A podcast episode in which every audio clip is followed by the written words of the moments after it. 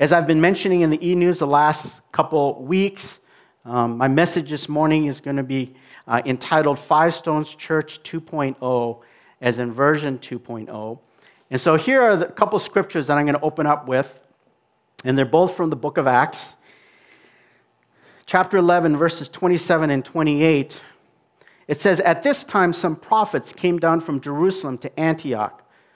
One of them, named Agabus, stood up and began to indicate by the Spirit that there would certainly be a great famine all over the world.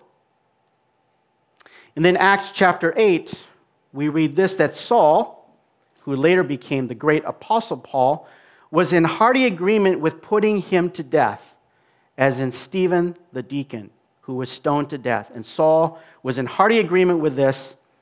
And on that day, a great persecution began against the church in Jerusalem, and they were all scattered throughout the regions of Judea and Samaria, except the apostles. Now, if these seem like atypical verses to start off, um, don't worry, I'll connect the dots for us, but let me open with a word of prayer. So, Father, we thank you this morning for your word. We thank you for your Holy Spirit.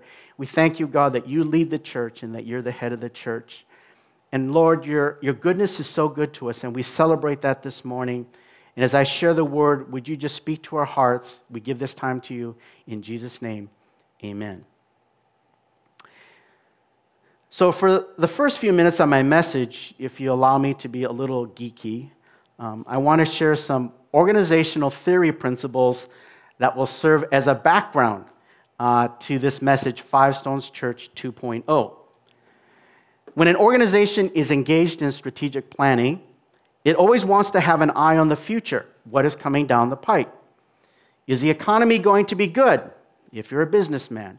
Will the rains be favorable this year? if you're a farmer?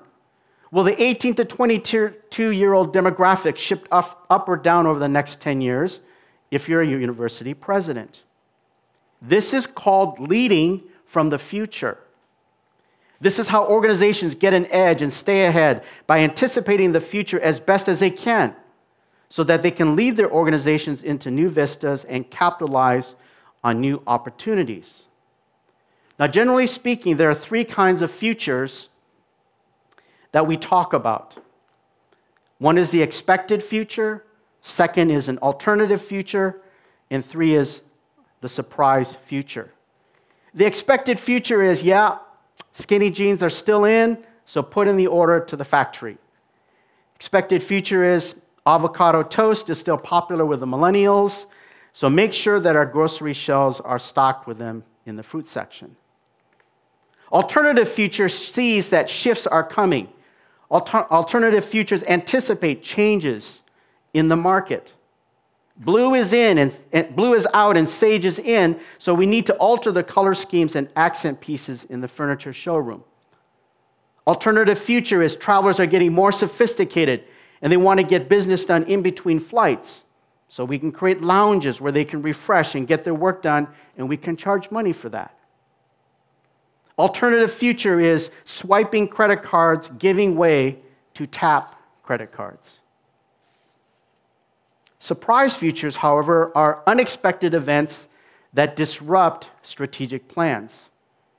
They are one off, out of the blue outlier wildcard events. In this category, there are two kinds of surprise futures. One is a black swan event, and the other is Golden Goose events. A black swan, as you can imagine, is something that you don't often see in nature. It's an aberration. 99% of swans are white.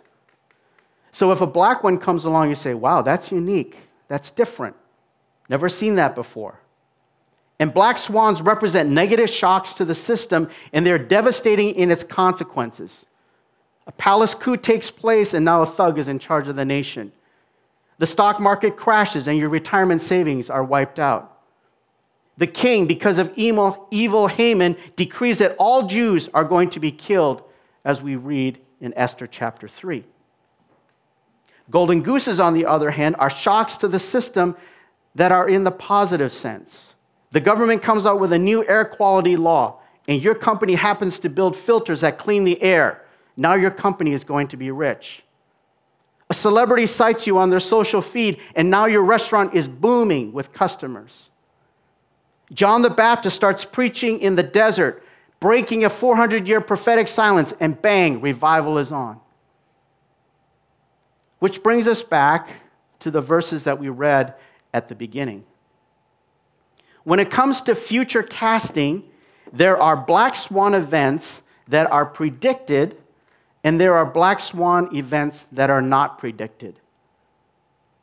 In Acts 11, Agabus saw that a famine was coming. He prophesied it. This was not just a regional black swan event, it was a global black swan event. As the scripture says, that famine would come upon over the whole world. This was huge. He saw food scarcity coming, he saw depletion in the food supply chain.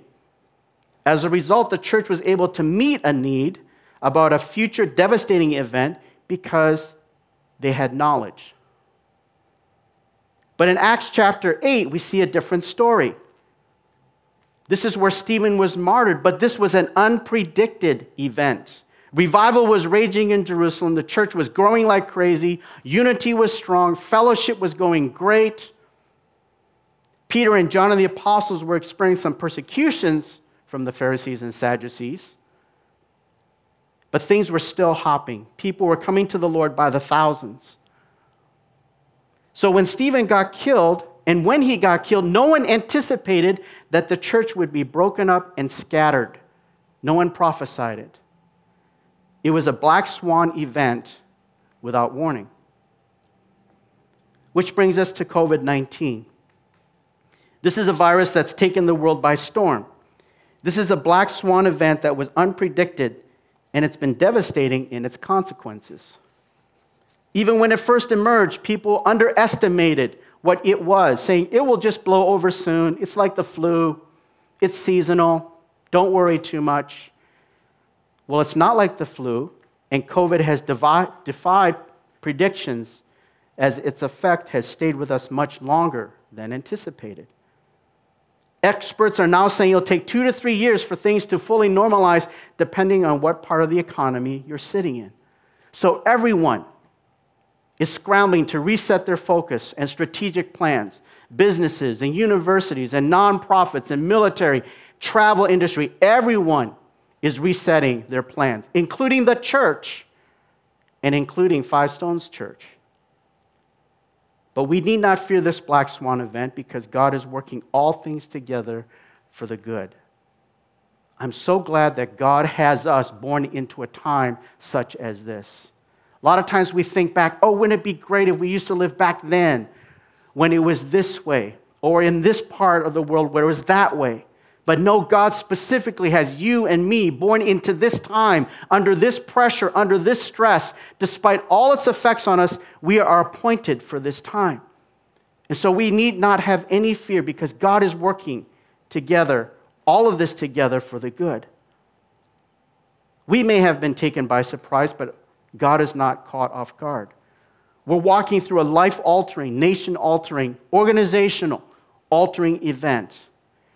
And this is why Five Stones 2.0 is upon us. External forces have conspired to dramatically change our view of the future, and I couldn't be more excited that God is reshaping our plans so that we can be more fruitful and more impactful for His glory. Amen? In January of this year, I announced that I was stepping down as senior pastor and moving to a founder status and that we would begin a search for a new lead pastor. This was precipitated by a series of personal events that showed me my grace was lifting. In particular, I shared two pictures that God gave me one of worn treads on a tire, and two of a battery that had gone through many cycles of recharging. There was nothing wrong with the tire or the battery, it was just that they had done their job and it was time for a change. For me, these two pictures really helped to identify and articulate my feelings that a grace was lifting and I needed to shift to a new role. So I began processing these feelings and its implications with the apostolic team, the elders, the staff, and pastors. As we walked through these discussions over a six month period, there was a peace from everyone that me stepping down as senior pastor was an appropriate step given my diminishing levels of grace. So I announced it to the church in January, and we formed a search committee to assist in the process of looking for a new senior leader. Now, one important side note I had a bad bout of vertigo a couple weeks prior to my announcement. And instead of it going away in a couple days, as it usually does with people, it lingered. For six weeks, I could not drive. Mimi had to take me everywhere. I went to physical therapy, got all the blood tests done, got a CAT scan, saw the specialist, and everything checked out that there was nothing serious behind the vertigo, like a stroke. But the vertigo persisted and it curtailed my daily schedule, which allowed me to spend much more time being with God and resting. Currently, I'm 90% recovered, so thank you for your prayers. Then in February, two weeks after my transition announcement, COVID hit. For me, this was a double whammy COVID on top of vertigo, not in the bad sense, but in terms of the daily routine, routine sense. Now that we were isolated at home, working remotely, more than ever, I was able to just rest and fellowship with God. It was during this time that God began speaking to me out of the story of Noah. As most of you know, I shared a strong message about COVID and Noah and its impact on animals and the wet market situation in China. But the story of Noah was also speaking to me on a personal level.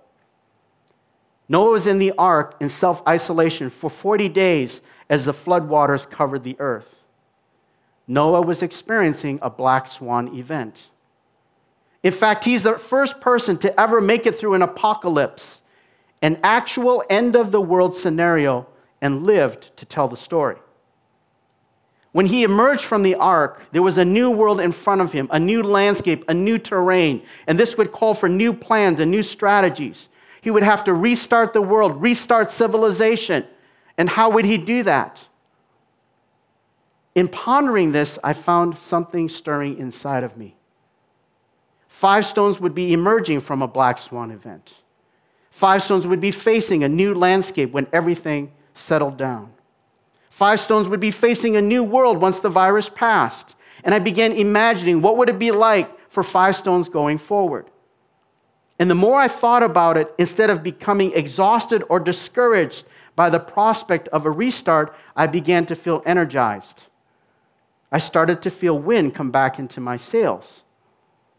There were strategies to be had. We had to reimagine things. There would be new innovations. And I found grace returning to me, whereas before it was waning and lifting.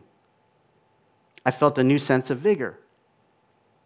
And it seemed like God was redirecting me, rerouting me back to the senior pastor role, albeit in a modified form, which I'll share in a moment. But what would the elders and oversight team think of this new development? When I shared my thoughts with the apostolic team, to my surprise, not only were they excited for me, they were very excited. Ben Goodman, when I was talking to him, had to put the phone down and he said, If you heard a silence on my end, it was because I was out of my chair doing a jig for you. I said, Ben, why are you so excited when you told me you were good with me stepping down before? He said, I always felt your time wasn't up, but I didn't feel enough of a check to say no to you. So I wanted to support you. But now that you're feeling to stay on, I couldn't be more excited. And then he said this you're called to lead Five Stones 2.0 until the next senior pastor comes along. That was a crystallizing moment. That's when the idea of 2.0 started, and I felt that that was the right way of wording it and looking at it. Ben was the first to speak those words 2.0. A new season for Five Stones was afoot. When I talked to Chuck Porta, Again, Chuck and Ben are on our oversight team. He came at it from a different angle. Although this was a change in direction, he said, I'm proud of you for being flexible. Many leaders lose their adjustability as they get older, they get set in their ways. One of the signs of maturity is when leaders stay flexible in God. Then he shared with me the passage from Acts 16 where Paul was planning to go to Bithynia. Paul had completed his first missionary tour, planted all these churches, was excited to go back and to extend the church planting mission that God had given him. And so he just naturally began to push out into territories that would take him further from the first trip. And he wanted to go into this region called Bithynia. But the scripture says the Spirit of the Lord prevented them from going. Why? Because as it turned out, there would be a vision that would come from Macedonia, and completely another place. And as a result of that, Paul was redirected to go to Macedonia. Paul adjusted. In talking to the elders about my feelings, there was also a real sense of peace about what I was thinking. And Pastor John really had a word of wisdom. He said, Rich, if you come back, you can't come back as senior pastor in the way that you did before. You will burn out and you will find the grace lifting again. The only way I have peace with you coming back is if you come back in a vision and teaching role and raise up a team to run the church on a day to day basis. He cited several churches that have done this, and I knew that this was a model used by many churches and founding pastors but I had never applied it to myself. But it was God using John, like the others, to shape and bring clarification as to what my role would look like.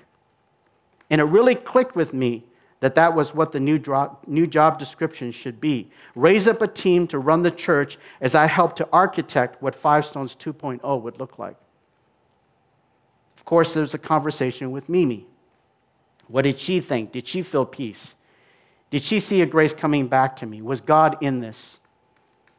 To my surprise, and this is a husband wife thing, those of you who are married will understand this. You don't know if your wife is going to shoot you down, hit you over the head with a pen, and say, What are you thinking? Or respond with, Not bad. That's a good idea. In this case, it was the not bad response. I have peace with what God is saying to you.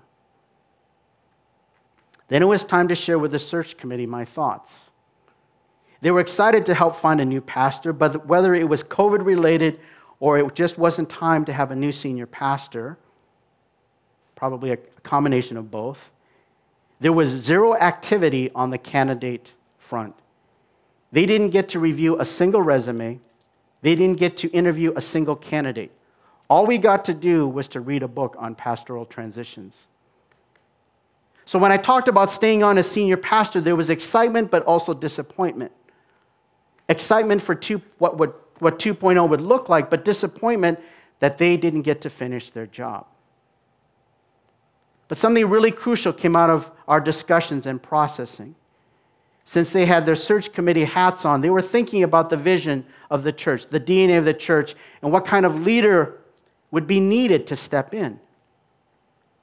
Chuck's visit from the apostolic team in February, just before travel restrictions took hold, was very timely and looking back, providential. His words to us as leaders helped add an important layer of wisdom in terms of what to look for in a senior leader. And those thoughts were actively mixed in with what my role would look like if I stayed on and what 2.0 would look like. There are many details to that discussion, but the high level takeaway with the search committee was that if I step back in as a pastor of vision and teaching, then the church would need to step up and carry the ministry forward. Or to put it in biblical terms, the ark would need to be on the shoulders of a lot more people. There would be a lot more cross pollination of leaders, collaboration, ideation, ownership, planning, recruiting, equipping, and development of the next wave of leaders. 2.0 would have a distinctly different organizational feel. There would be a new sense of mobilize and realize. Mobilize as in multiply leaders and volunteers, and realize as in make good on our strategic initiatives through the new leaders. In the end, the committee didn't have a candidate to present to us, but they provided crucial advice for 2.0 at the strategy level. We thus brought the committee to a conclusion two weeks ago, and I want to applaud them for their heartfelt commitment and seriousness with which they approached the task. Thanks to Heidi Gao, Alex and Jess Pearson, Chris Walks, Jillian Lowe, Deborah Lawson, and Dan O'Hearn. I thoroughly enjoyed working with this team and our thoughtful and lively conversations. So, putting all this together, given the last five months, and as a result of this black swan event called COVID, our plans have radically changed. After processing my thoughts with our related leadership teams, there is a peace and unity that I should continue on as senior pastor instead of stepping away, but in a modified form as pastor of vision and teaching. I anticipate I'll be in this role for three to five years, and then someone else will be able to take the reins. Some of you may ask, well, what, what, what will happen to the church planting activities I was planning on in my first announced transition in January? They will continue on for sure, except in a modified form now. I've already begun laying out a framework for what we want to do in the stages for how we want to expand our church planting efforts. And I see them going hand in hand in many ways with what will happen at Five Stones. Some of the new elements that we're looking at developing in 2.0 will dovetail with our church planting efforts, so we'll get a double benefit for the buck. Actually, on this note, I should mention that my new book on church planting was accepted for publication this week, so I'm very excited about that. Okay, having talked about the leadership piece, let me talk a bit more about the vision and strategy piece. And here's a snap, snapshot of some of the things that are on the planning table. We're going to continue to develop our digital strategy even after COVID has passed.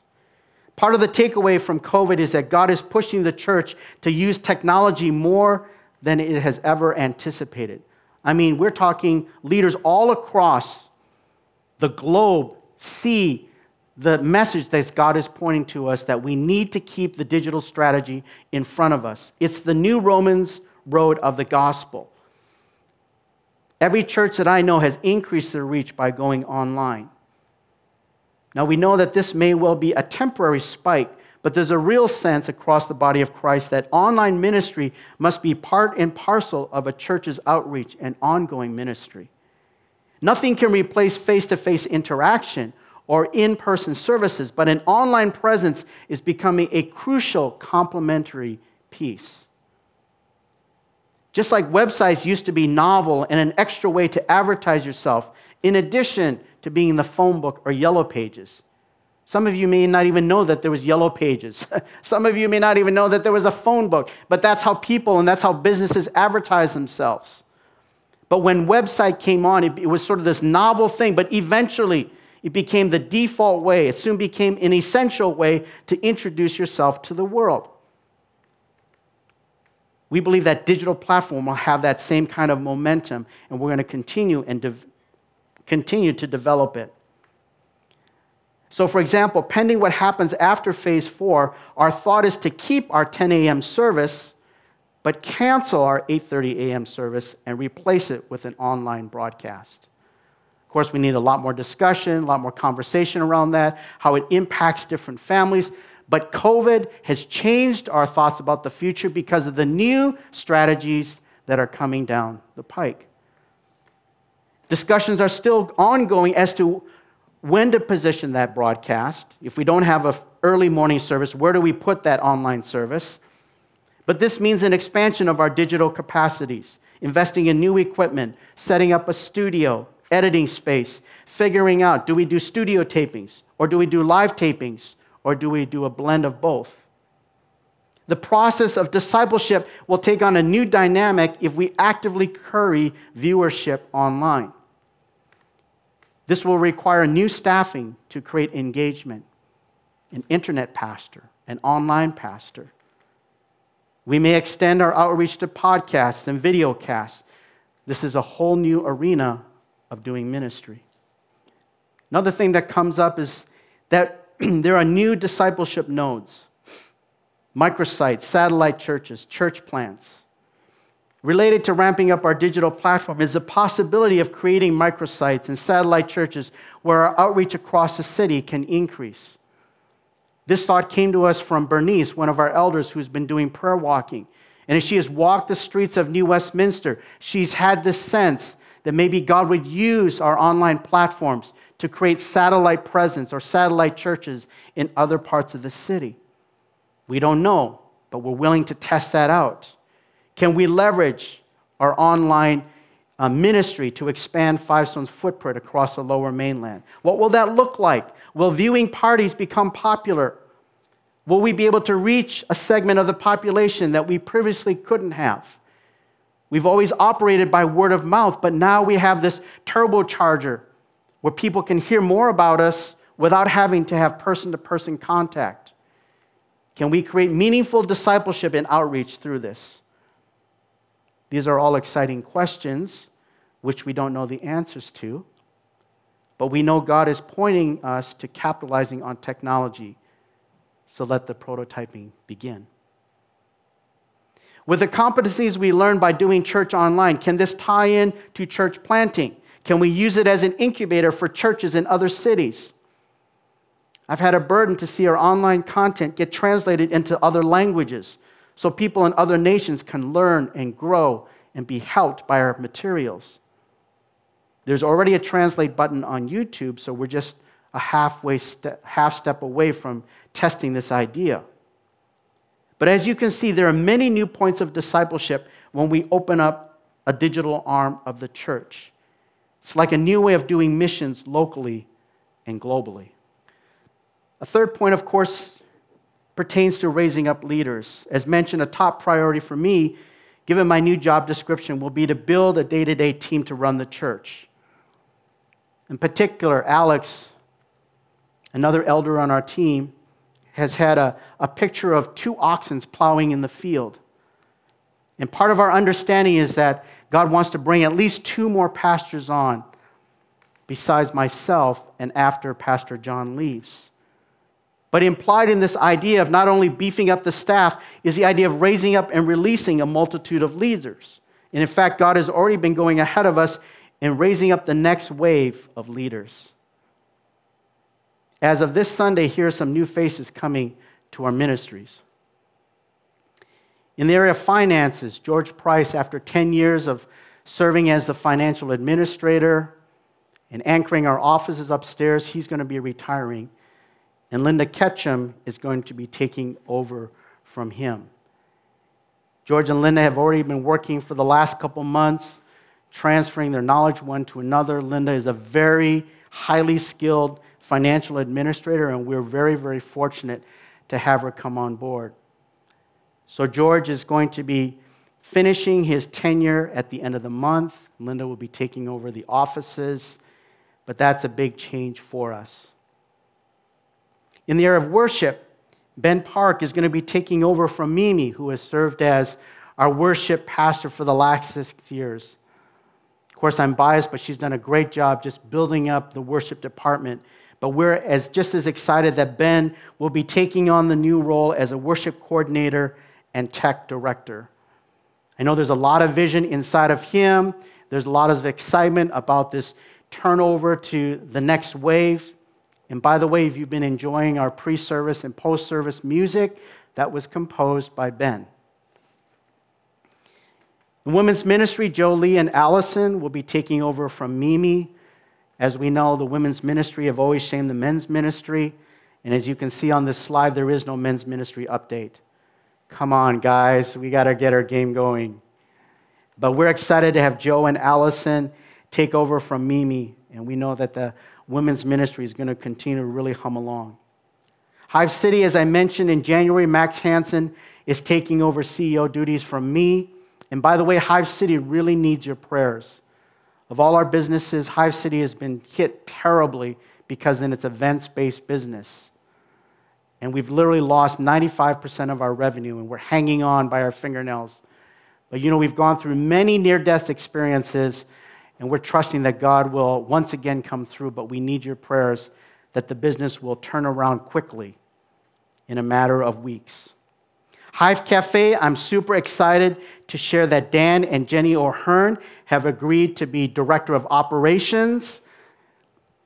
And uh, they bring just a, a whole career of being in the marketplace, building businesses, building teams. And so He and Jenny are going to be taking over the load from John and Liz. John has already been um, transitioning out of that role. Liz has been really holding down the fort in terms of the Hive Cafe. Miraculously, through COVID, our business has held, and we're seeing an uptick and a real surge in Hive Cafe, and we're very, very excited about that. Fact, Dan and Jenny and Liz, they've hired a brand new manager down there. Hope you get a chance to go down there and meet him. His name is Daniel Cha. And uh, he graduated from hospitality school, and he's very excited about anchoring that management position and building the business down there. You combine that with the fact that our parkade has the new pedestrian bridge going over and the Pier Park being accessible by so many people, we're very excited about the cafe physically being in the spot that it's in. On the deacon front, looks like my slide was not updated there for the deacons. Anyways, on the deacon front, because of the vision of mobilizing and raising up new leaders, we're going to have a big recruitment drive coming. A lot of recruitment efforts to bring on more deacons to really help raise up the ministries of the church. Given all that, let, let me just show you one other graphic here, and then we're going to start winding down. this picture kind of represents what our ministry culture can be summarized in, in 2.0. At the center, there is just a very crystal clear, big picture of what the future holds. And there's all these other dynamic activities that are around it. Unfortunately, either because of my old eyes, I can't actually read that slide right now.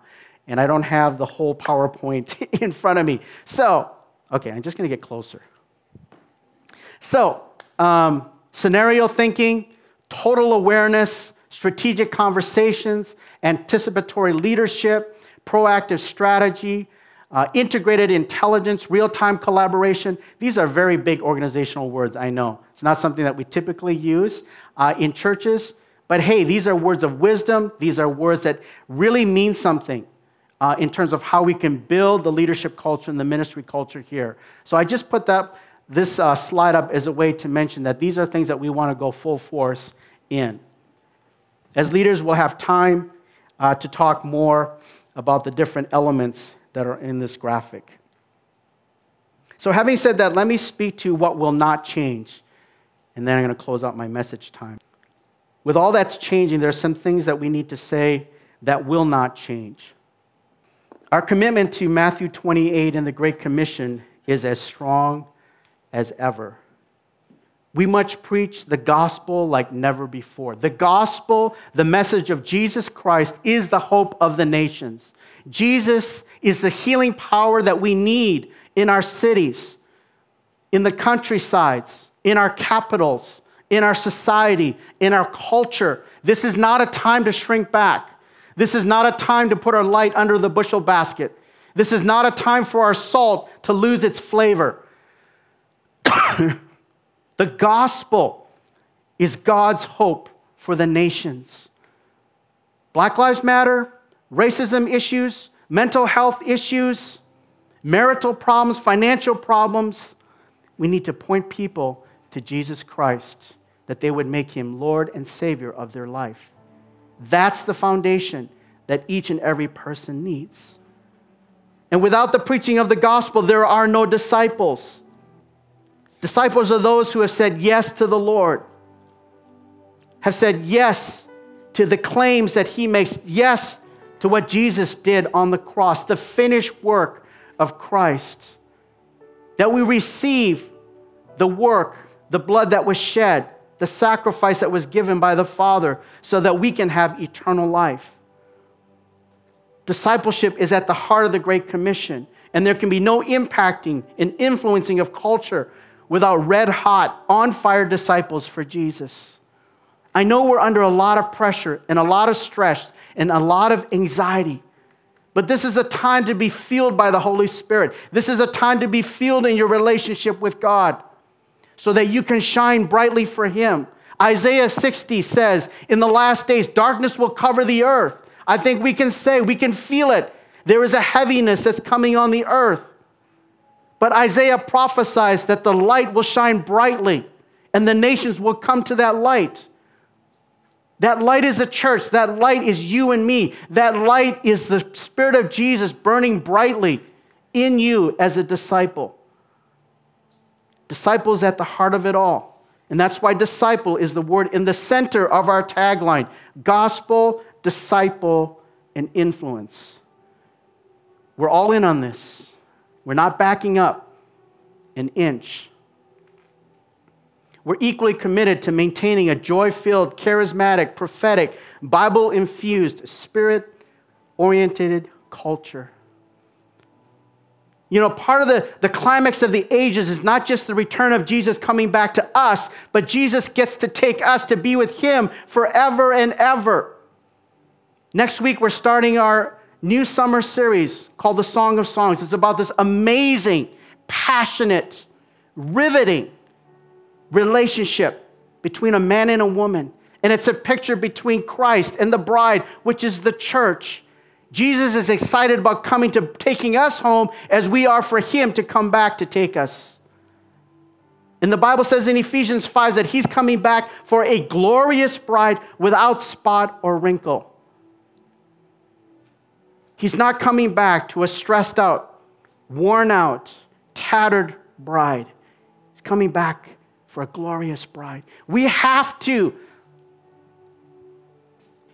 we have to imitate the life of heaven. We have to emulate that life to have the joy of the Lord, to have the Holy Spirit moving in power, to be hearing from God, to loving the Word of God more and more and more. We're all in. And we're equally committed to the Jeremiah 29 agenda of blessing our city, seeking the welfare of our city. We're not just within the four walls of the church. No, we have a higher call, and that's to be a blessing to those that are around us, that there is a physical benefit for Christians to be in the midst of the city. Whether it's spiritual, whether it's physical, whether it's social, whether it's economic. That's what God preached to the Israelites when they're in Babylon. The Israelites were conflicted in their hearts and minds. What do we do that we're in Babylon? We're among the pagans. We're contaminated by them. Should we just withdraw and, and just be hidden? Jeremiah spoke to them so clearly seek the welfare of the city, be a blessing to them, because in their welfare is your welfare. That's the outward focus, that's the heart of God, and we're equally committed to that agenda. This represents our DNA our core, our values, our identity. It's what makes us us. Our methods will change, but our guiding convictions will not. Jesus is the same yesterday, today, and forever.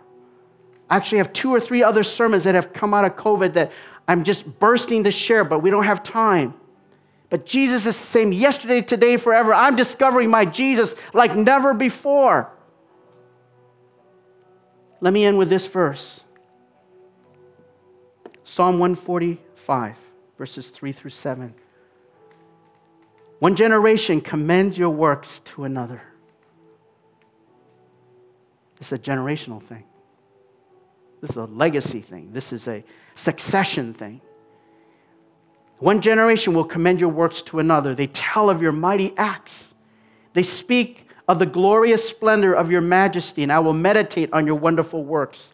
They tell of the power of your awesome works, and I will proclaim your great deeds. They celebrate your abundant goodness and joyfully sing of your righteousness. Notice the focus of our words. We're extolling who God is, His character, His acts, His deeds, His testimonies. The more we point people to God, the more they're going to be drawn to them. It's not about us, it's all about Him. If I be lifted up, I will, be, I will draw all men unto Him. And David, at the end of his life, when he penned Psalm 145, this just flowed out of him.